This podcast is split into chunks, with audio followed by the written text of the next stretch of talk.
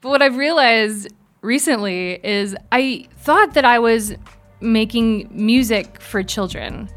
But what I've realized is the music that I'm making is really for the children inside of all of us, and how at some point in our lives, we all just want somebody to believe in us, to remind us that there's beauty in the world, and that everything's gonna be okay.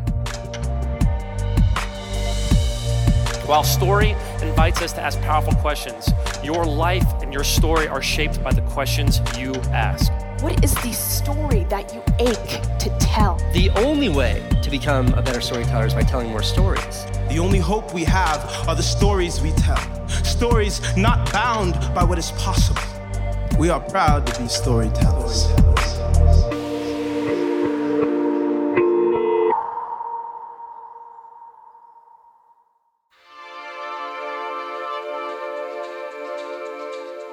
Well, first of all, you do you feel like a musician first or a storyteller first?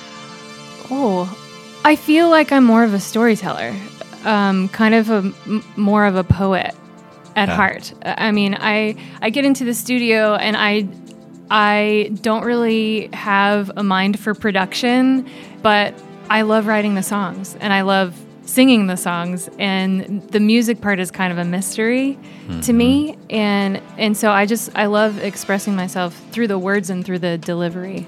Yeah. But if you're on a plane sitting next to someone and they're like, "What do you do for a living?" You're like, oh, "I'm a musician," right? Yeah, I would say I'm a singer songwriter.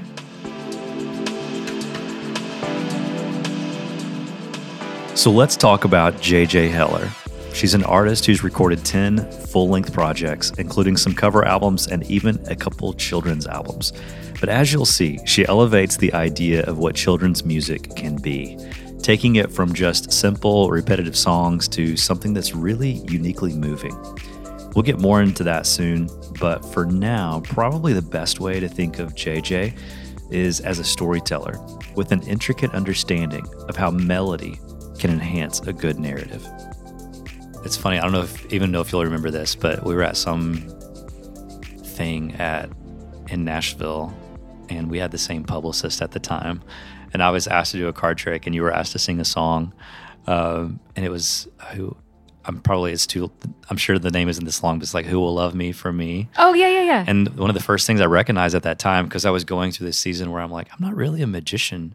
I'm like a storyteller who happens to do magic tricks. And it was the first time in a while that I had heard a musician sing a song that I felt was like, man, she just told a story. Right. And it was so similar to like, at that time I was listening to a lot of Johnny Cash and it was it was like not similar in style, but he had this approach to songwriting where it's like, I'm gonna sit and tell you a story, but I'm gonna strum on a guitar at the same Yeah. time. Um, has that always been a part of your music, your approach to writing songs? Or Yeah. did that develop later on? Yeah, I I mean I kind of s- still have trouble thinking of myself as a musician. Um, but I've always loved words and in high school I was just telling somebody this story the other day that I had an English teacher my sophomore year who would have us do creative writing assignments at the beginning of every class. And over the course of the year, she she pulled me aside and she said, "JJ, you have a gift for writing. And i really think that you need to push yourself a little bit more and you need to maybe be in honors english next year. And and i had i had never considered doing any honors classes. I mean i was a good student but i wasn't like super awesome. And and she just believed in me and saw something in me that that i didn't really think was anything noteworthy. Yeah. and and I actually I was more of an athlete in high school and my whole dream for most of my young life was to play basketball in college. And and so I was in vocal ensembles in high school but I never got very many solos and so I thought, well, I like music, I like singing, but sports is really what I'm good at, so I'm just going to focus on that. And it wasn't until I played basketball my freshman year of college and was absolutely terrible um, that that I kind like that dream had to die basically. Um, and then there was room for this new dream of singing and songwriting. It was the summer after that failed freshman year season that I learned how to play the guitar and I wrote my first song with some friends. And then I started writing more songs and uh, playing them for girls in my dorm. And I was shocked every time that they would say, Oh my gosh, I love that song. And it, it feels like you read my journal to write those words because that's exactly how I'm feeling. And and so it was just, it was a series of all of these tiny baby steps of realizing, okay, I think I think I'm good at this and and I really like it and it was always surprising when it would connect with other people because it's I don't I don't really love being on the stage. I don't uh, uh, I don't necessarily love performing, but I love sharing my heart and my and my stories and I love connecting with people through songs and um, and in fact, when I'm on the stage, I'm looking for people who are crying because once I can see somebody crying, then I know that that my music is connecting, and then I kind of relax a little bit, um, and I realize, okay, this this matters, and Yeah. and we're just we're having a conversation. I'm not impressing anybody. I'm not trying to be a rock star. I just I want to I want to tell somebody about my life, and I and I hope that it encourages them and brings them peace. So it's not about putting on a show. There's a story that you want to tell, and you just tell that story with a musical underscore. Yeah. Yeah, Yeah. exactly. Yeah, that's amazing. And when did you guys meet? Yeah, so my husband Dave is here and we met right after I started writing songs in college. So that was about 1999 and um, he was playing guitar and we just started playing songs together at open mic nights and there was this other drummer that we knew and he really really wanted to be in a band. And so he's like okay dave you play guitar jj you sing and write the songs and i'll be the drummer and the manager. And we're like cool. Um, and he just kind of took care of everything and he scheduled the practices and uh, yeah, and it's so interesting thinking back to that time because people were still like it was just enough encouragement from the audience to keep going. Uh, but I don't know what they saw in the music that we were making because it was just terrible. Um, Yeah, I hear every artist say that though. you know, everyone's like, I have no idea why anyone liked it because early on we all look back. And what's crazy is you will probably say that about the art you're making right now, 10 years from now. You'll look back at it and be like, I can't believe it worked. Like, why did people like it? It was awful. Because we oh, just, we not. always get better. Uh, don't right? say that. Don't say that. well, it's not because it is awful. It's because our own perspective changes and we grow as artists and creators and look back at our previous works going, Ugh, I want to go back and do it over. Yeah. Well, I think what else is funny about that time is I was a huge fan of Alanis Morissette.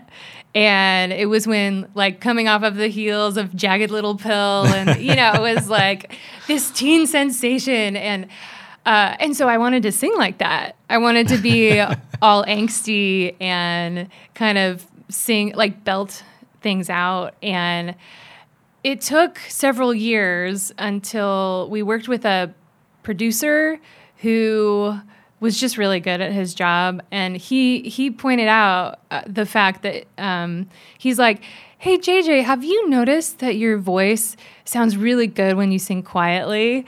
And i think that was probably his nice way of saying stop belting things out because it's not it doesn't sound the best. Um, Interesting. but it kind of took that outside perspective for me to realize oh yeah that that's kind of where the magic is right there when i when i sing quietly. And so from that point on it was realizing okay here here is where my strength lies. And i also i found out that i had a a nodule on one of my vocal cords um, like a year or two after that. And so like i physically couldn't even sing loud. Uh, and i still can't. Like i it's going to be there forever unless i have surgery. And at first i was really bummed um, because it limits my vocal range. Like i have a very small vocal range um, and and i can't sing very loudly either. But what i'm learning after making music for f- 15 years full time is it's it's those limitations that often force us into a place where we can be even more creative. And and that's where we find all the beauty. And and we we push against it and we kick against it. But but those limitations are often the gift that we need to keep moving forward Yeah, I'll never forget the first time. I, I grew up like idolizing Cirque du Soleil. As a someone who grew up in the variety arts, I was just like, gosh, they are the epitome of excellence. I remember the first time getting to interact with one of their producers and asked him, was like, what's it like to be able to create with like no constraints? And he was like, "Oh, that's hilarious." And I'm like, "Yeah, but you guys have unlimited budgets." And he's like, "No, no, no, no, no. Like every single show has these constraints, regardless of what you perceive to be true." And he's like, "That's how we do our best work is under under those limitations." So I think it's true, and I'm excited that Dave's here with us because I'm curious that that's really insightful to. And I see this, I think, with a lot of people in the music industry. You guys are really good at leaning into strengths where I find that a lot of other people who work in creative industries, they tend to become jack of all trades early on. Hmm. So to be willing to work with a producer who can coach you and say, "Hey, maybe you should sing like this instead of like this." Um, I want to I want to like talk a little bit about your relationship because now that can be tricky because sometimes your husband is that voice, right? And that can create conflict, I guess, in your relationship. Let's talk about because it sounds like he wasn't the manager; he was in the band. And then somehow over the years, he has become one of the roles that he's filling as manager, right? That's right. Yeah, we we started playing music in college, and the other the drummer guy was the manager. But then we eventually started to gain a little bit of momentum with our music, and we got engaged, and we graduated from college, and then we got married, and decided, hey, let's try music for a year. And if it doesn't work out, we'll just do normal jobs. And it was it was a tough call at the end of that year. We were barely scraping by, pretty much living on tips and eating at the dollar menu at every fast food restaurant imaginable. Once we got married, we moved to a different state. And so it was just kind of a natural transition to leave the band and start a solo career for me and Dave was doing all of the booking at that time and so it was just easier for him to cold call somebody and kind of talk me up rather than saying hey I'm in a really great band and uh, and so it was just like one more level Yeah. of separation um, but that's kind of the role that he has maintained um, I mean, fortunately, we don't have to do a lot of our own booking anymore, but he's still the manager. And uh, I don't know, how's that been for you, Dave? I'm curious specifically, like, what was the, do you remember the first time that you, as a manager, had to put on your constructive criticism hat and how did that go over? when Well- did you become the producer who had to say, maybe you should sing like this instead of like this? I think I was probably too close to to JJ to be able to provide that kind of insight um, in terms of it's like hard to be objective her because performance. Yeah. yeah. but like we definitely, it was a team effort in terms of um, making uh, creative decisions about the way that the songs came around or working hand in hand with a producer. But um, I also early on didn't have a whole lot of tact, and so I, I just you know I, I just offended JJ over and over again.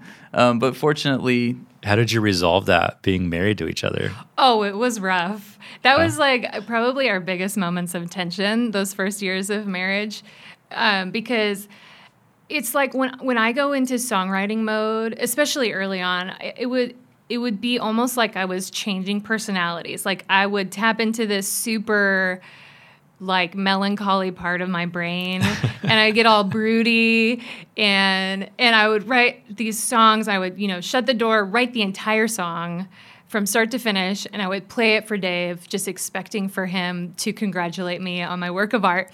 And his first comments would always be critical. They would be like, um, I don't really like that part, or like, ah, it's I don't, and and then I would get so mad and so offended, and then I would just throw out the entire song.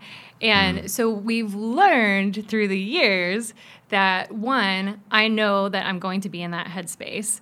And so before I take a song to him to show him, and normally now I'll write a verse and a chorus, and then I'll say, okay, Dave, I need your feedback on this. And but before I do that, Or we'll co-write together. Oh, that's true with, with someone else. Right. Yeah. Um, but it, but if it's a scenario where I'm writing it by myself for the first part of it, I will do a quick self-assessment and and sometimes I just need to say I'm not ready for you to critique this right now. I'm too close to it, but I want to play it for you. And then he'll just like save his comments um, for tomorrow when I'm not so tired and sensitive. Um, and so and sometimes I'll just be like, um, I'm not I'm not close to this. Just tell me what you think. We can rework it. And and so it's just been a process of me realizing that about myself and trying not to be so sensitive and so close to it. Um, and then him, like he's learned to lead with a compliment always. Like Yeah. find what okay, what do I like about it, Yeah. and and that helps me as the sensitive artist. but I, I also think though that like when you're working on a piece of art, there's um, a tendency to associate the art with yourself. Like my art, if my art is good, then I am good, and if my art is bad, then I am bad. And I, I think as All the artists listening have no idea what you're talking about. Never. but but I I think like that that's that's something that you feel when you've only made 15 pieces of art. But after you've made 100 pieces of art, hopefully you've learned to kind of separate that like eventually you make that art and that art goes away and you get to make something else. And so I, I think when I provide some sort of critical feedback to um, to JJ, I'm trying to make a song better. I'm not trying to make her worse or make her better. We're just trying to work together to make something beautiful. And I, I feel like that's one of the amazing things about being a musician is that when you go into a recording, unless you're some sort of like absolute genius, you have to depend on so many other people along Yeah. the way. Um, and so sometimes it's another songwriter, and sometimes it's an amazing instrumentalist, and sometimes it's a producer, and it's engineers, and like there are all of these different perspectives that come into play. Um, and I, I think the amazing thing is that because JJ and I have such diverse gifts, where she's so much of a poet and a lyricist, and I'm way more editorial and just trying to kind of like put the different puzzle pieces together, we're able to kind of use these different strengths to hopefully create something that's greater than the sum of its parts. Yeah. What about the nights that you go to bed like hating each other because you just didn't see eye to eye? And how do you decide who try like is it I mean, did you go well, like she's the artist, I'm the manager, so at the end of the day it's your say so? Do you- Uh, do you it's never that, really is it- come to that. yeah, I can't think of a scenario. Every once in a while, they'll be like, "Dave, I love this song. Why don't you love it?" And he'll be like, "I don't know," and and then we can just play it for somebody else whose opinion we value. Tiebreaker. Yeah, yeah. Well, I th- I think too. Neither of us are so passionate. Like, if you're familiar with the Enneagram, neither of us are fours. You know, like we're not mm-hmm. like super emotional when it comes to like really holding on crazy tightly to our ideas. And I, I think that's something that we've learned over time too. Is like m- maybe he'll like it tomorrow. You know, like may- maybe we should just give it a moment and come back to it. And normally, you come back with a fresh perspective where like maybe maybe JJ decides that that lyric needs to change or that melody isn't quite as strong as she first thought it was. Yeah, I feel like songwriting is so much a practice in humility for so many reasons. Uh, it's it's really hard for me because I I refer to myself as a recovering perfectionist, and so I have those tendencies where I don't want to present anything until I know that it's as close to perfect as possible. But when I'm songwriting with somebody, I can't do that. You have to just like keep throwing out ideas and see what sticks, but it's so vulnerable because it's like if you're not with safe people, there's the opportunity for them to say, "Well, that idea sucks." You know, and it's like, uh, but I, I, I'm sorry. I'm trying. I'm trying. um, so there's that aspect of it. You just have to be willing to to throw out ideas, even if they're dumb, because sometimes the dumb ideas lead to really amazing ideas. Agreed. And uh, and the other part that's um, involves humility is just uh, we've been doing a lot of co-writing with other people, and what we've both been discovering is it's so much more valuable to let your idea die to to serve the song but it's so against human nature like you want your idea in there and like you want to be mm-hmm. the special one but it's been so fun to kind of let go of that control and to really be able to ask okay well what's whose idea is going to make this a better song and then just just do whatever that leads to Yeah. I think that that sounds great. And people are like, yeah, of course. Like, that's where we all want to get to. But how do you get there on a practical level? Like, how do you, is that just a journey of ridding yourself of some of your own identity issues and insecurities that you get to a healthier place that enables you to go in and not fight over making sure your idea wins, even if it's not the best idea? Well, I, I think w- what's been interesting to me is talking to uh, friends over the years who have had commercial success, uh, especially in music. And a lot of the time, the song that was the commercial success was the accident rather the intended thing. So many stories of that happening. Yeah. I mean, it, it, it happened with us, right?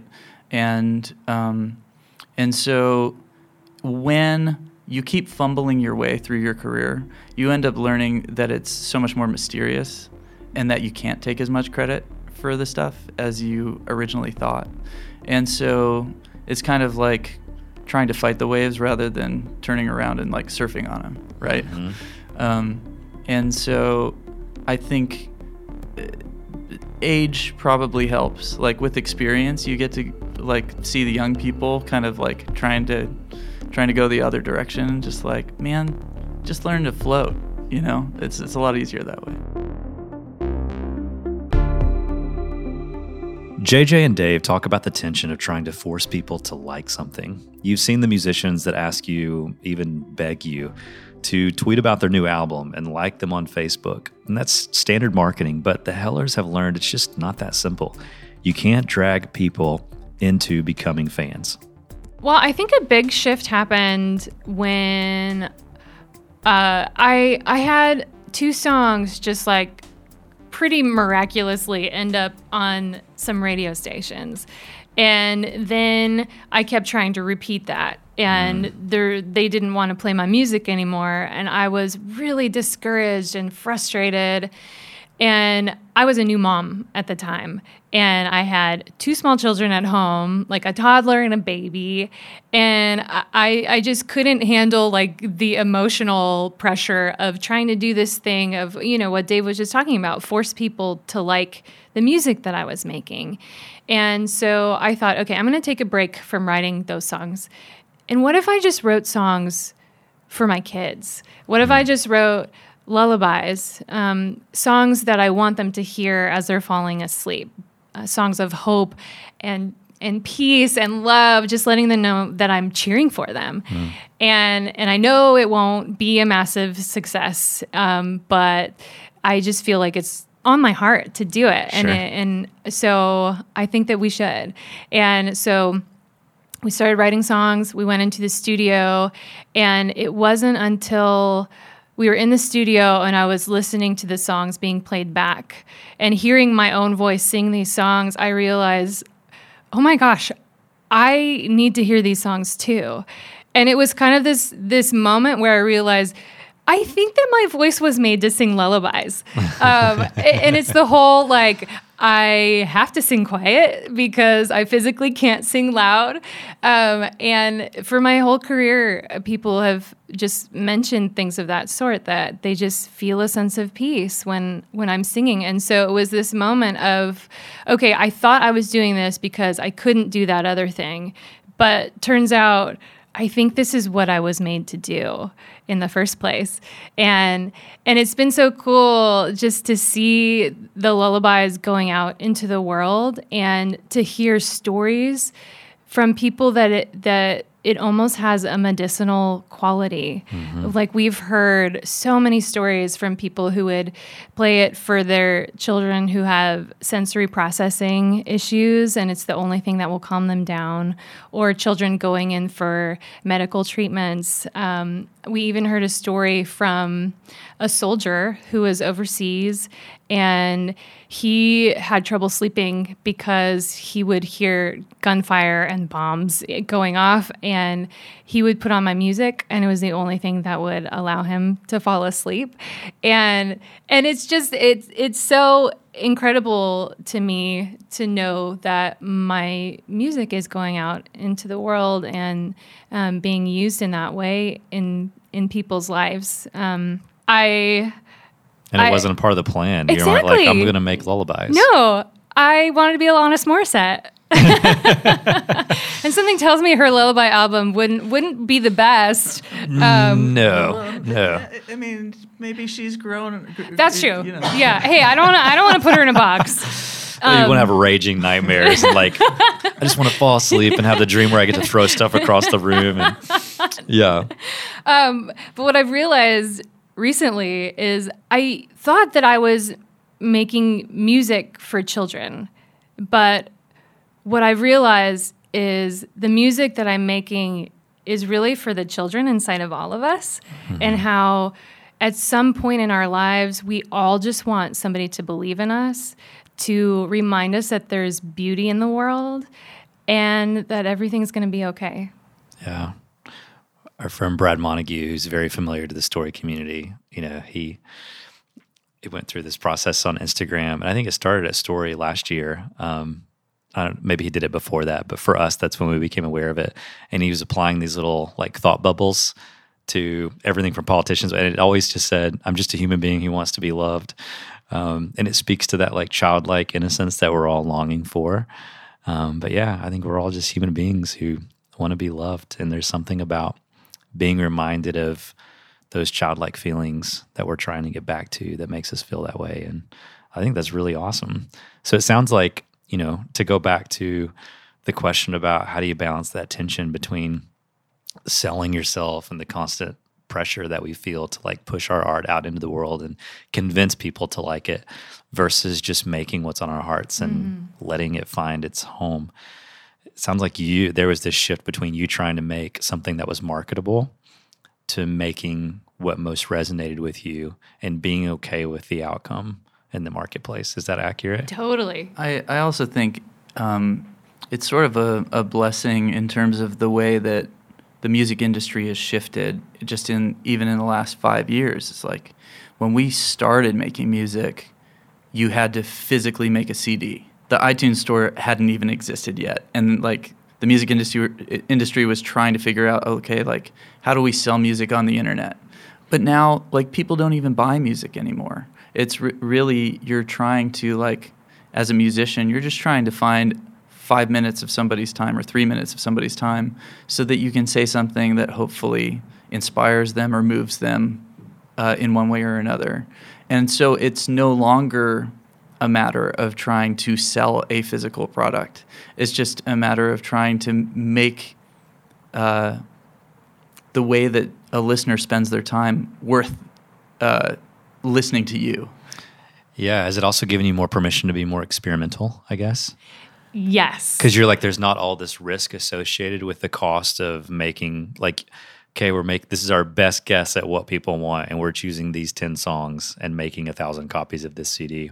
And now it's like, we recorded a song today. Let's throw it on the internet and see if people like it. Yeah, totally. Well, I mean, I I have to say, in our experience, we're still we're still really investing heavily in the quality of the music, and so our songs cost thousands of dollars. Like we're paying the people here in Nashville who help us make our recordings very well, mm-hmm. but we don't necessarily follow the typical industry model where you put together this collection of songs and this is your one sh- chance, right? And so you put all of this marketing money behind it. Instead, it's more of a discipline of releasing music on a regular basis. So were you going to say something about that? Yeah, well, I was going to say uh, about a year and a half ago, we kind of started this grand experiment where we just decided what if we released a new song on streaming outlets every month, on the first Friday of every month, and just see what happens. And since then, my streaming numbers have quadrupled,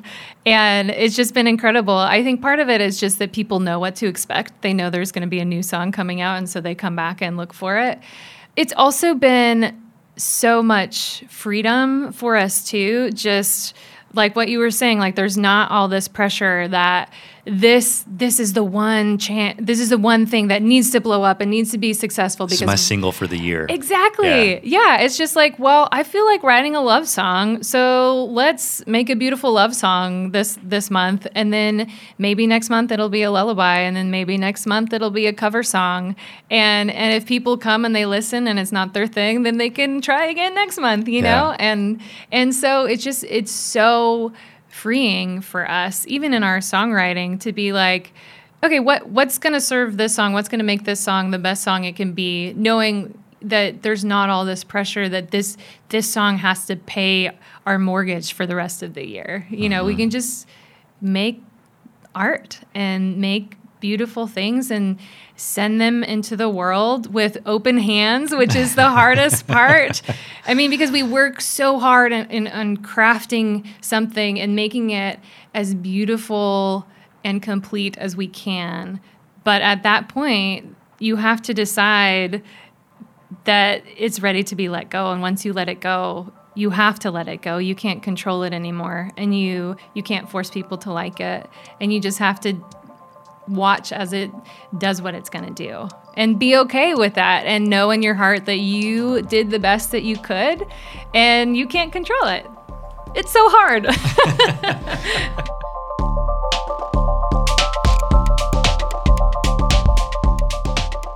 Dave says that he and JJ are basically the co CEOs of their own business.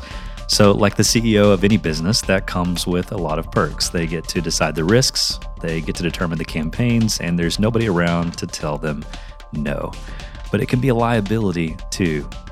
One plus of having a lot of people on your team is that there are people who just have a better idea of how to succeed than you do. At what point does being your team mean you're limiting your success? I think so much of it depends on what your definition of success actually is. And, um, you know, if you're working for a record label, success is selling as much of a product as you possibly can because that gets you paid and it gets your artist famous and it's going to mm-hmm. provide for your job for the next 10 years or whatever. What we've decided success is is making honest songs of that bring hope and peace to the child inside every person. I mean, of course, it needs to pay for the next song that we make, Sure. right? Otherwise, we just have a really expensive hobby. um, but like, we don't believe that success is just constant growth, and it's actually something that even played a role in the pinnacle of JJ's commercial career was that like as her audience was expanding and reaching radio listeners all over the country, we were having children and she was torn between wanting to be at home and be a mother versus going out and hitting the road and doing radio tours where you have to meet a whole bunch of strangers and convince them to like your stuff. And JJ was just going like, I don't want to do that. Like I want to be home with my kids. I mean, there was definitely an intentionality even during like the most commercially successful time of JJ's career where she wanted to kind of uh, rein it back in and, and keep things small. I love that. Yeah, I just was talking to someone here on the podcast, actually, Sean Askinosie, and he started this craft chocolate brand called Askinosie Chocolate, like way before the whole craft movement started.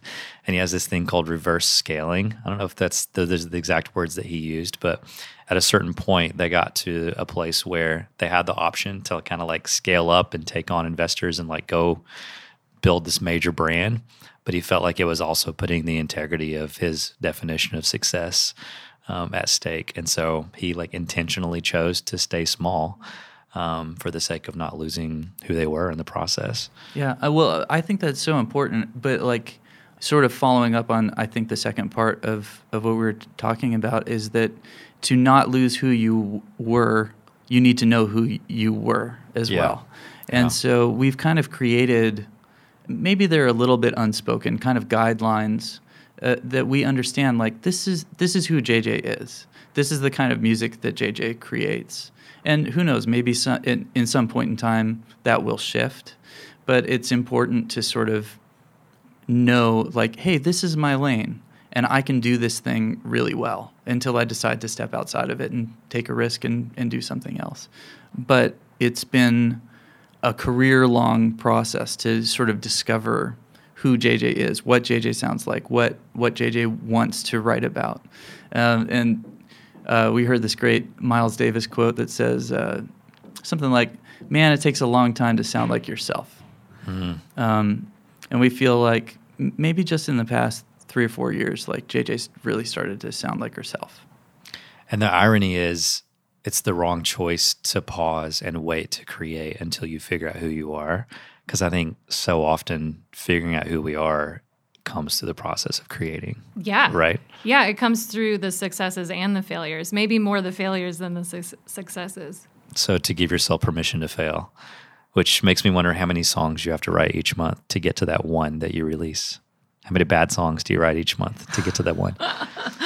Well, I, I think the thing is that we have a strong editing muscle yeah, that we if, exercise. If you if you look at, I have a stack of songwriting books, and they're all full of lyrics that have yet to be used, like half half written songs.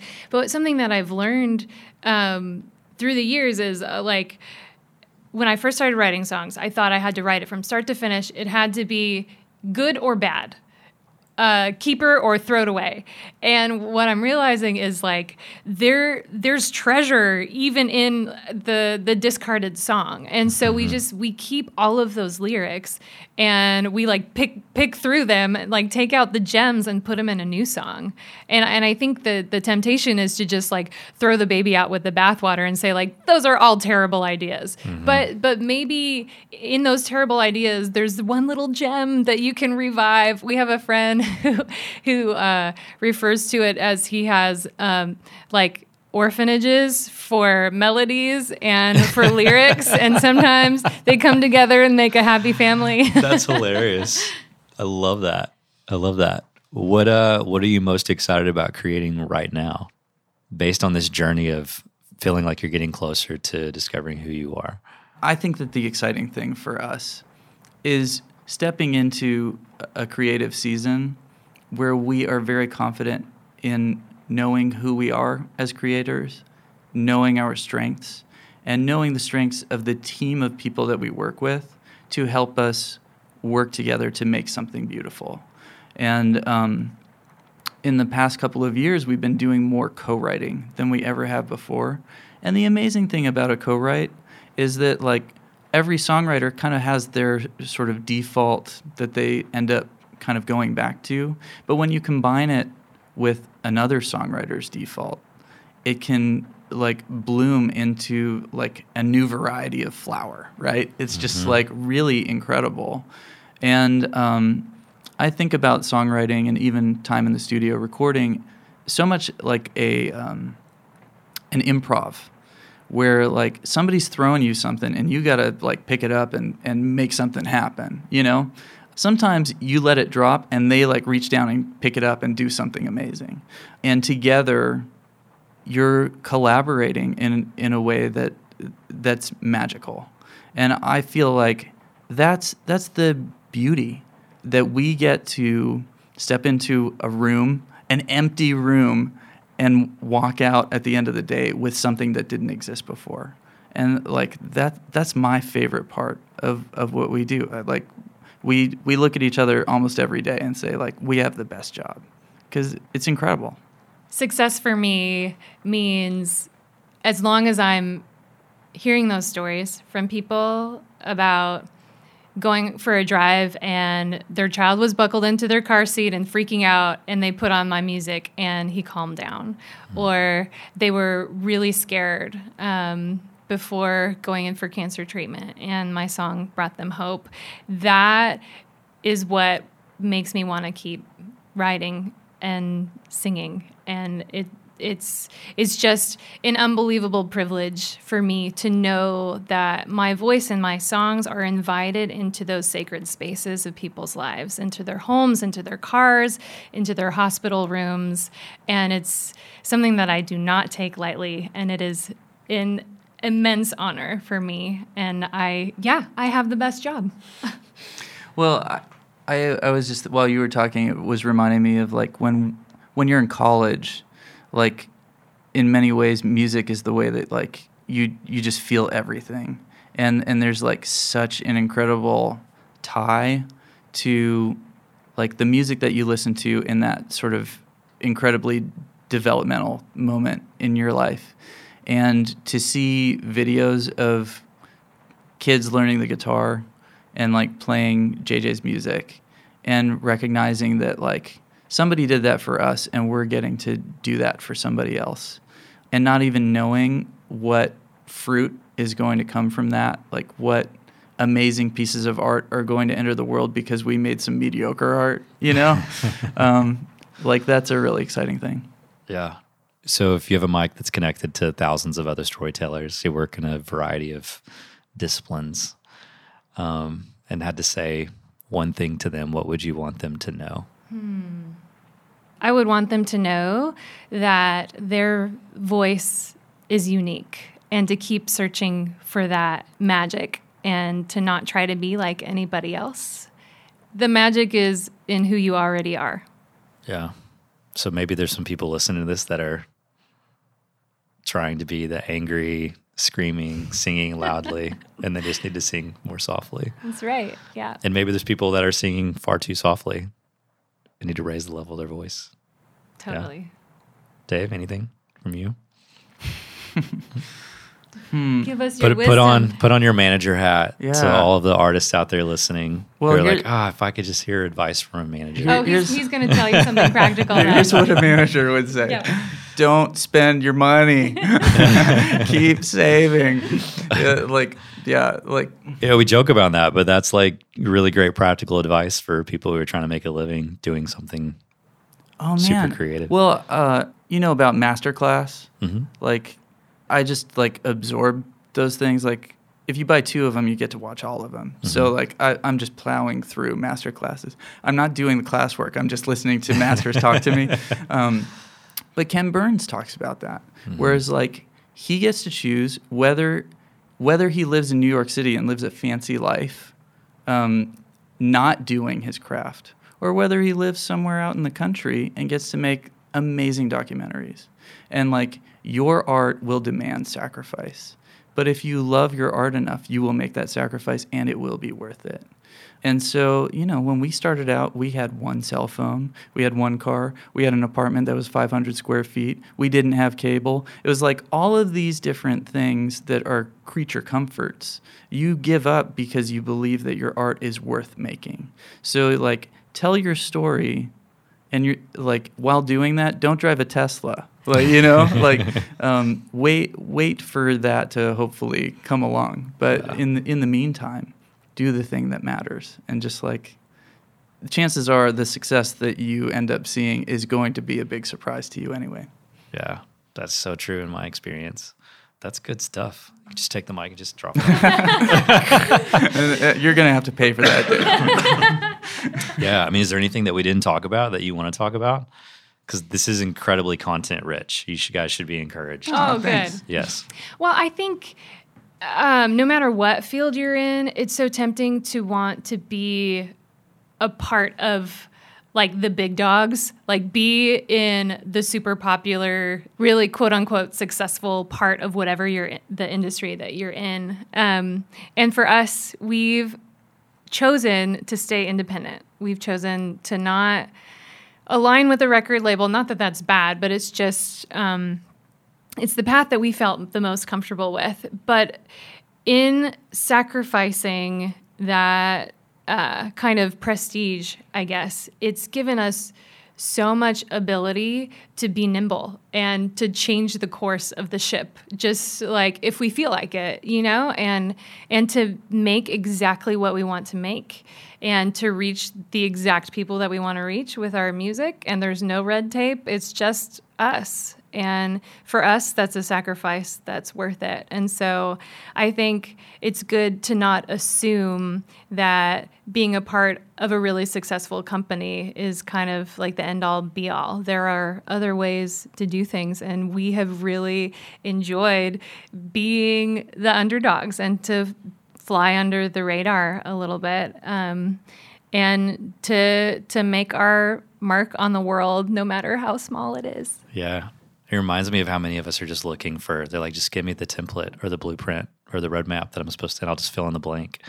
And it's just, it's not the way the world works. Man, that's the truth. Uh, well, um, and maybe it can work I'll like give that, you a but we end up really unhappy people. Yeah. um, I, I'm not sure if you've interacted with Jon Acuff, but I kind of quote a, a little outline that he gives, and like it starts out with um, learning, and it moves to editing, and eventually it moves to mastering, and after mastering, you start harvesting. And what every learner wants to do is skip the editing and mastering so that they can immediately get to the harvesting. And like it doesn't happen. Like even if you get on American Idol and you blow everybody away, the people who are harvesting are the like business people behind the show. It's like not even the artist. It's Yeah. like, and then like there's a step after harvesting, which is uh, Mentoring? mentoring. Yes, Mm. um, What do I win? you win more advice. It's priceless. But m- mentoring is like the incredible gift of people surpassing you. And I, I feel like the beginners want to impress, and the mentors just want to give. Um, the amazing thing is, the mentors are the ones who are going to leave the mark, and not the people who did the impressive thing once. yeah. Oh, I did want to tell the story of um, the the single that we released in January of this year. Um, we wrote it last summer, and um, it's called "Big Love, Small Moments," and it's just a song about. Um, it's kind of a reflection on this entire conversation. It's most of the time the little things that end up having the really big impact in your life.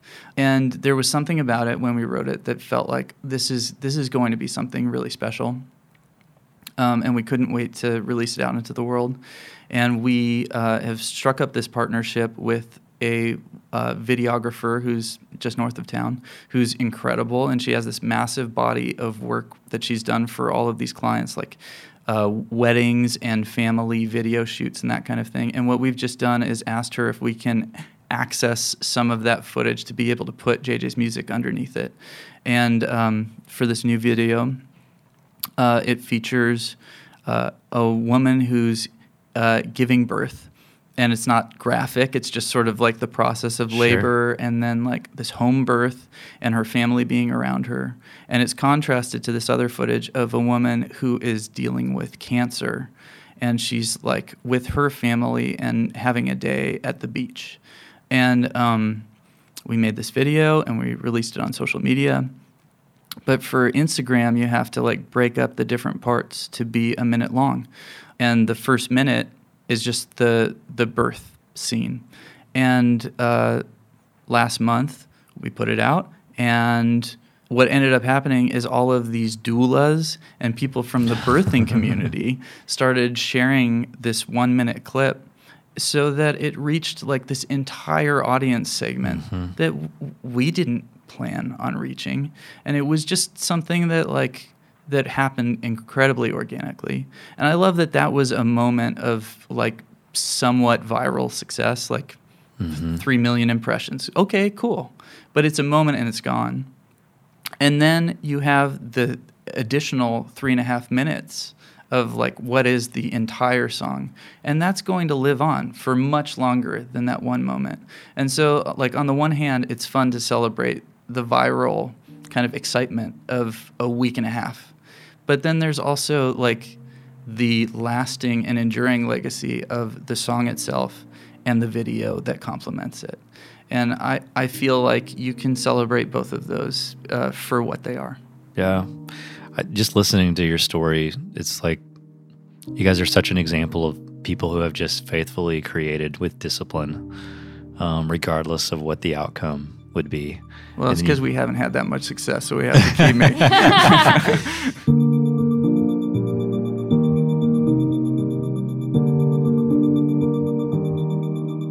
Dave is joking here, but here's the thing he and JJ have had success. It's just not the success that a lot of people in their scene would consider success.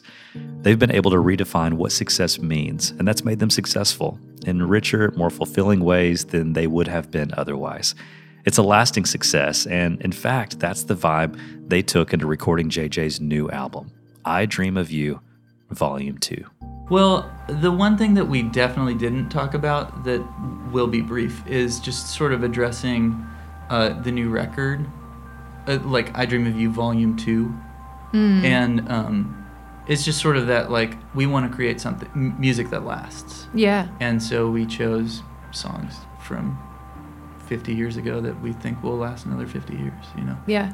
So just going along with that idea of creating peaceful songs for people, uh, last November we released another lullaby album full of cover songs this time. And so all of our favorite songs from the last, what, like 75 years?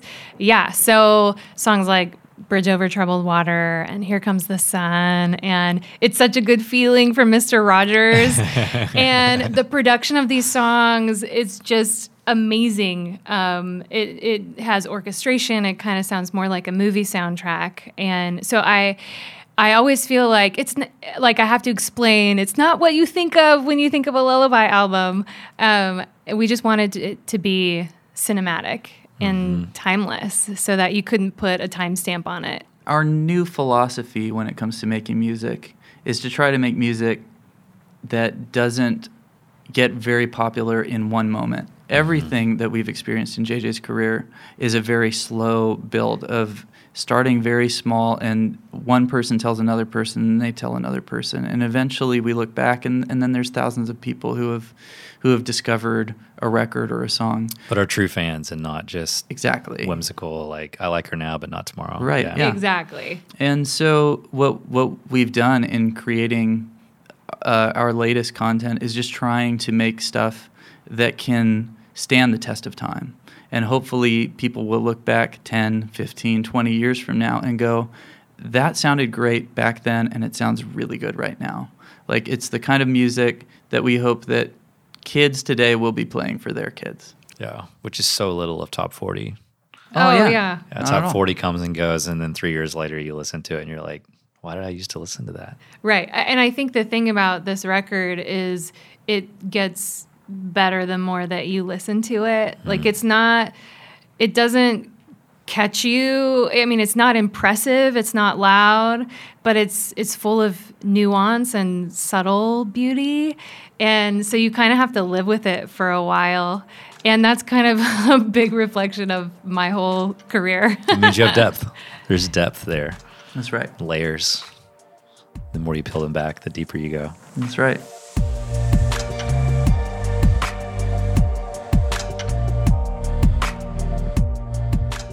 I loved this conversation with Dave and JJ, but who am I kidding? I love all the conversations you hear on the Story Podcast, partly because I love that I am consistently reminded of the role storytellers play in the world, and partly because I'm just blown away by the people we've had a chance to sit down and talk to. They're just incredible human beings.